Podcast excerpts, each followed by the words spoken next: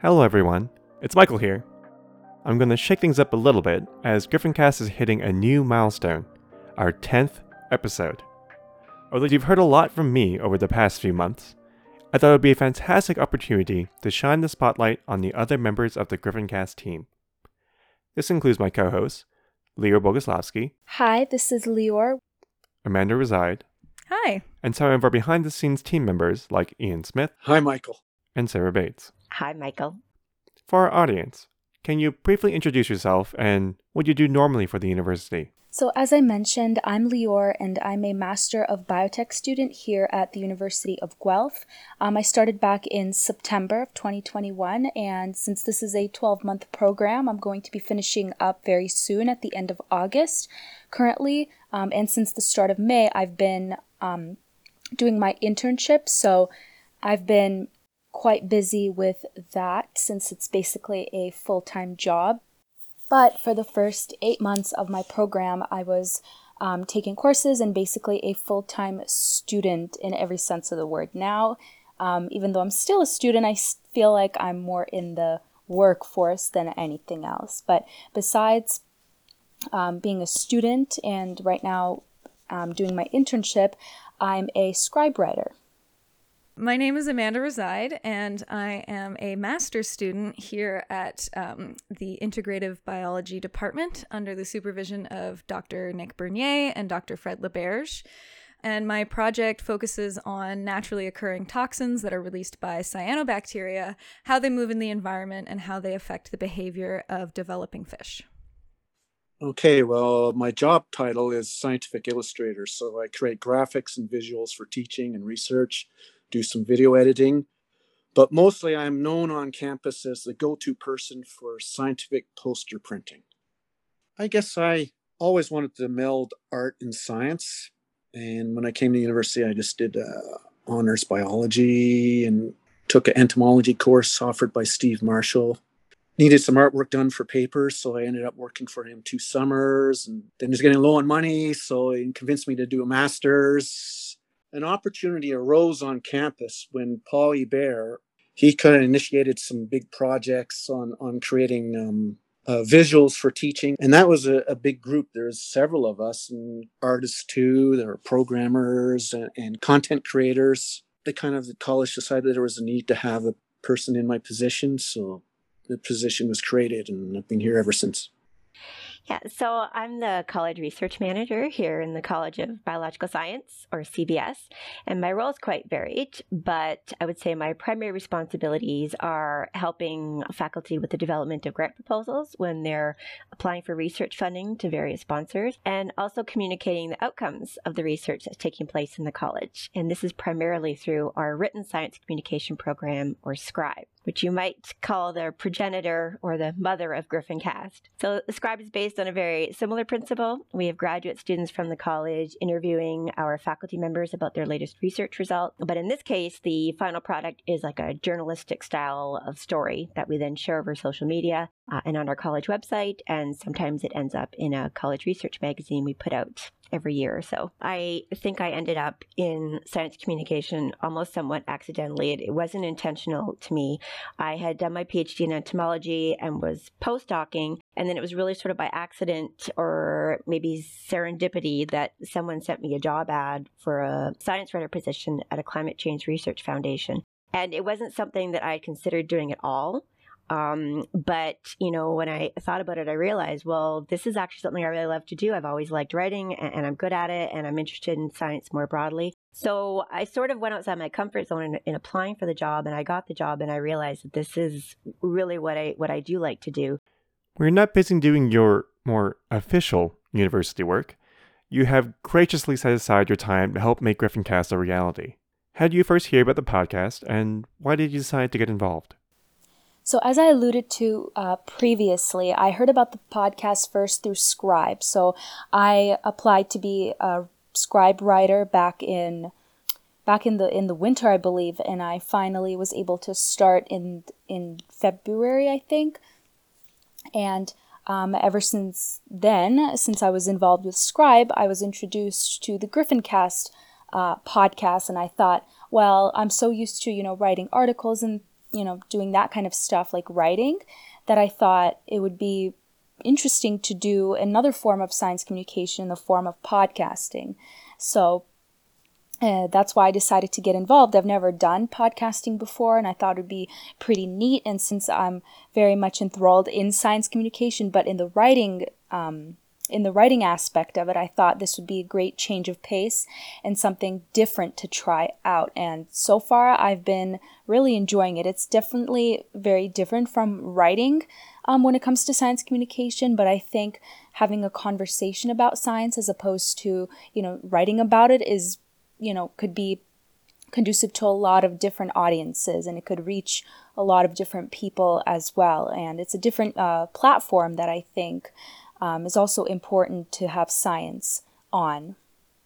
Well, for our listeners, Michael and I share an office on campus, and so I was first introduced to the podcast through his early episodes. He was recording them, and I have always been interested in scientific communication, and Michael suggested that I sign up for Scribe, the program at the College of Biological Sciences that helps us put on GriffinCast, and I thought it was a great idea, so I signed up, and Michael and I did a podcast together, and here we are. I think you approached me for technical advice, but now my role with the podcast mostly is transcribing the audio for each episode for online accessibility requirements. Well, Michael, I think it's funny that you asked that, because you may recall that GriffinCast really began as an idea that you came forward with. And as I remember it, you had just attended a science communication conference. And one of the ideas that it sparked in you was the possibility of Scribe launching its own podcast to add another dimension to our written word program. So I was quite excited about the idea of expanding our research communication activities to include podcasts. And obviously, it's been a huge success, thanks primarily to your leadership and skills. What are your thoughts on science communication, or SciComm, in general? Do you think your opinions have changed over time? When it comes to science communication, I think it's incredibly important, and sometimes I think it can also be overlooked, because we have, you know, scientists and experts in different scientific fields who are doing this amazing research and coming out with these new discoveries and papers, and coming out with, you know, with things that are advancing technology and medicine and our knowledge of life, right? But because not everyone is an expert on science in these very specific niche fields, it's hard to sometimes get this, you know, new knowledge across to all people of all different backgrounds and levels of education. So that's where science communication comes in, and I think it's so important to be able to communicate science to all audiences, including non-expert audiences. So I guess we can say the lay audience, because sometimes the media doesn't always get it right when it comes to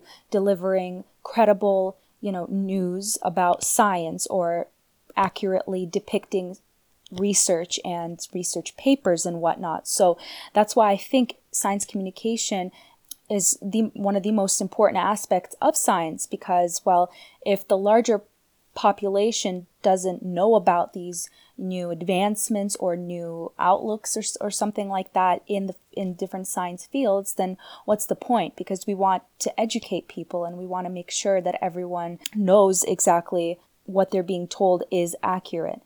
My opinions haven't changed about science communication, I think, because I've always known it's very important, but I think I've gained a more advanced appreciation for it, because I didn't realize how important it was until I got to university. And in my later years of undergrad, and now in my master's, I see how not everyone understands science like I do, but I think it's so fascinating, and there's certain things that are important for everyone to know about, like nutrition, for instance, or immunology, you know, to some extent. Like, there's certain things I think in science that everyone should know at least something about, even if they're not scientists or science students.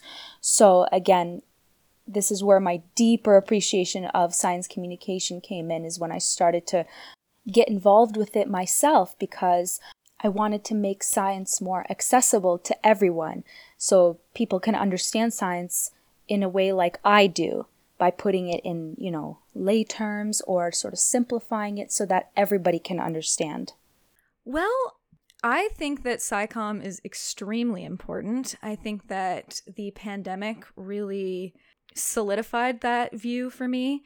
All of the misinformation there about vaccines and how diseases work and how the public was just so hungry for information. And I think a lot of people were introduced to how science works through this. And I think that really good integral scientific reporting and communication became really, really important, especially in the age of the internet, where we just have so much information at our fingertips. People expected, you know, to be able to know everything all at once. But scientific communication has to be done really well in order for it to be disseminated properly to people who don't have a scientific background. So I, through that, realized how much, how meaningful that is in the wider public. And of course, for us scientists, it's just fun to share our passion with others, I guess. Oh, I don't know how to answer that question. That's a bit hard for me to answer. I think people's technical knowledge of the various softwares, like for creating posters, is tremendously different than the beginning, where it basically have to hold people's hand and build their posters with them in front of me on the computer. Whereas nowadays people mostly, you know, come with a finished product.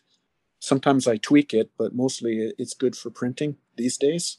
The sort of technology, and I'm not really familiar with now. Like when I went through as a student, like it was chalkboard and overhead transparencies, like that PowerPoint didn't exist, and no Zoom and Teams and well, even the course selection, there was a paper book you would get with all your courses and you'd leaf through it. Now it's all online. I mean, in my day, you'd be doing a paper for a course. You'd have to go to the library and find the journal on the right volume on the shelf. Then you'd have to line up for the photocopier to, you know, copy the article. And sometimes it wasn't even what you're looking for, was that you couldn't be found. Someone else had it out and it was somewhere way on the other side of the room in the library. It was a drag.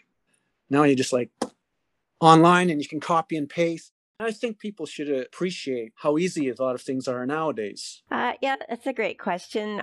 I may be a bit biased, but obviously I think that science communication is super important. To me, ScienceComm is about helping to make science more accessible to everyone, regardless of their background, and also making sure that we're demonstrating the value of research. So most of what we do research-wise here at the university is publicly funded through tax dollars. So it's really critical that the wider public understands the value of what we're doing, because they're essentially paying for it at the end of the day. With respect to what's changed, for me personally, it feels like the stakes have really been rising in recent years. You know, we're facing unprecedented social and environmental challenges that need science to help inform how we're going to move forward and solve some of these problems. And that's something we certainly saw with climate change and even more so now with the pandemic. And it's just really driving home that we need to be able to communicate science both widely and effectively. How do you think, or rather hope, GriffinCast and SciComm in general will change in the coming years? I really hope that GriffinCast and, you know, Scribe articles and other sources of science communication become more popular in the coming years, because I think that there's, you know, still a disparity between scientific research and expert, you know, scientists and the lay audience and like the general population. And I feel like that gap needs to be filled, and science communication, I hope, in the future and in the coming years will be able to gain more traction and become more popular in like in the media and in social media and within all populations, really, so that way everyone is able to be informed and know the accurate science in a way that they can understand, and also have that science be super accessible to them and readily available as well. I hope that the podcast grows. I think that it's a really great opportunity for people in the community to know what's going on at the university, for people in other departments at the university to know what's going on in the College of Biological Science. And I think that the more grad students who get involved, the more well-rounded graduates will be from these programs, because I think that we get a little bit into the bubble of our peers, and being able to talk about science with folks who aren't in our programs is just like, it makes everybody, I don't know, it's a more rounded way to interact with the world for both people on either side. So I hope that that GriffinCast grows and that SciComm becomes more, I guess, mainstream. I'm no expert on how the government should communicate their scientific research, but I do hope that more transparency, I guess, is involved. Like, I really think it was great at the beginning of the pandemic. And I assume it's still happening now, but I was much more tuned in at the beginning in 2020 that Dr. Tam would do her own press conferences and you would hear from public health officials. Unfortunately, I do think that it's still difficult for the public to really understand what's going on, myself included. I'm not in the medical sphere. So I hope that scientific communication becomes more integral into all of these institutions, government, universities, so that scientists can hone those skills, because a lot of us, I think, are used to talking at conferences to colleagues, and it can be difficult to sort of bridge that gap of somebody who's in your field and somebody who isn't. How GriffinCast will change? Well, instead of being audio, you could do video and audio, but I don't know. I think, like, I listen to other podcasts. I think there is a, you know, people do like listening sometimes when you're doing work, and so maybe you don't need to change. And, you know, you do such a variety of different speakers and that, and it's interesting to see what happens from episode to episode.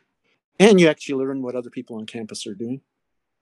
I know through the pandemic, there were some virtual conferences where people would show their, I guess, their posters virtually. And now there's a bit of a hybrid where people can elect to either attend the conference in person or, you know, online and show their poster that way.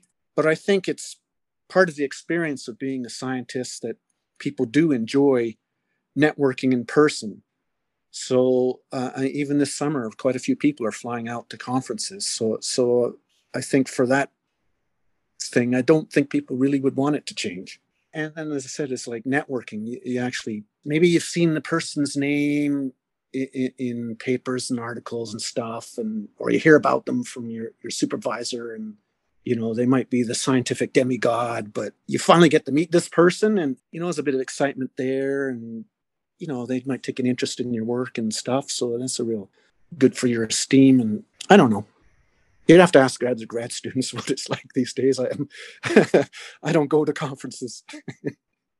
Well, for GriffinCast, of course, I would love to see the program grow and have more grad students get involved in the production so we can continue to highlight all the cool stuff going on in CBS. I also think it's really just a cool opportunity for students to be able to build science communication skills, you know, and add something to their CV, and it may benefit them in ways they can't yet envision as they launch their postgraduate careers. So for science communication in general, what I hope to see change as practitioners and scientists both is that we can keep working together to find new ways to engage non-expert audiences and help build trust in science. Just like we just talked about, this feels like a really critical time to be building trust in science, and it's hard to communicate what are usually very complex ideas in 288 characters on Twitter, which seems to be where so much, you know, of the conversation is happening, good or bad. You know, there's pluses and minuses to Twitter, as we all know. I personally think that podcasts are a really contemporary and timely way to enable more meaningful conversations in a way that still appeals to non-expert listeners. But I'm hopeful that we can, you know, find other ways to engage an even wider swath of the public, because, again, building that trust is going to be really important in the coming years. Can I use this opportunity to say thank you, Michael, for, you know, creating GriffinCast. Like, I really do mean it when I say, you know, we're grateful for your leadership and your initiative on this, and I'm really excited to see it grow, and hopefully we can continue to carry it. after you're done here at the university in a way that will make you proud. Do you have any final thoughts to share for our audience, and perhaps some words of advice or maybe encouragement for current or future SciCommers out there? Some words of advice I'd give for current or future SciCommers is to not overlook the importance of science communication and really try and get involved with it in any way that you can, because especially as a science student, a lot of careers, a lot of jobs that are out there revolve around science communication and being able to express science and scientific terms and concepts and whatnot in more simplified terms. So I think that gaining this practice in undergrad and even in grad school is super important, and I would urge everyone to get involved in science communication, whether that be through joining Scribe or GriffinCast or any other organization that allows the opportunity to be able to simplify science and express it in ways that everybody can understand and that everybody can be educated by. Well, for words of encouragement for other SciCommers, I think that it's really important to step out of your comfort zone. I kind of was a bit resistant myself at first because it's a little scary to put yourself out there, and everyone hates listening to their own voice. But if you just sort of give yourself that push, it can be really, really rewarding. And, you know, you never know if you're going to like something until you try. So if you're interested in SciComm, I highly recommend ingesting more scientific communication content from others, and maybe that'll inspire you. For the audience, I'd like to say thank you for listening. It's really cool that we've gotten to 10 episodes. I hope we see you in another 10 podcasts. What advice to people? I don't really know what to say here. I just say, if you're interested in doing that sort of thing, then don't be afraid to approach people and reach out. And the one thing I would say is actually speak to Hillary Dort, because I know she has interns who are scientific communicators. So there's that avenue to pursue. Sure. I would say just do it. There's no time like the present. And, you know, if you have any interest at all in science communication, there's so many ways to get involved and become a practitioner, whether it's just learning to, you know, how to tweet effectively about your own research or to become more involved in a formal way. Like I think the Scribe program is a great example. And, you know, we give training to any interested students, and, you know, we help you and support you through the process. So, you know, there's support there if you need it, but you're able to do this on your own too, right? Like you can blog and do TikTok and, you know, write and submit articles to various publications. And there are supports out there to help you learn how to do that. And if anyone is interested in some ideas about where to look for those resources or additional training, I'm certainly happy for anyone to reach out to me to get that information. Keep an open mind about what your skills are and the possibilities that may be awaiting you. And with that, we come to the end of our special podcast episode. Thank you for joining us in our peek behind the curtain to see what it's like to be part of the GriffinCast team. I hope hearing about each team member's unique perspectives and experiences inspires you. A big thanks to all members of the GriffinCast team for joining me today, and to all of you, our listeners. Whether you submit questions, recommend the podcast to your friends, or even just listen when you have some time on your commute to or from work, we really appreciate you. GriffinCast is brought to you by your host, me, Michael Lim, and of course our fantastic GriffinCast team, some of our members who you're able to hear about today. If you're hungry to learn more about different science topics, please check out Scribe Research Highlights. That's Scribe, S-C-R-I-B-E, Research Highlights on the University of Guelph website at uoguelph.ca. Or you can follow us on social media at UofGCBS. You can find us on Instagram, Twitter, and Facebook. Music in the podcast comes from Upbeat. There'll be details in the show notes. And until next time, please stay curious.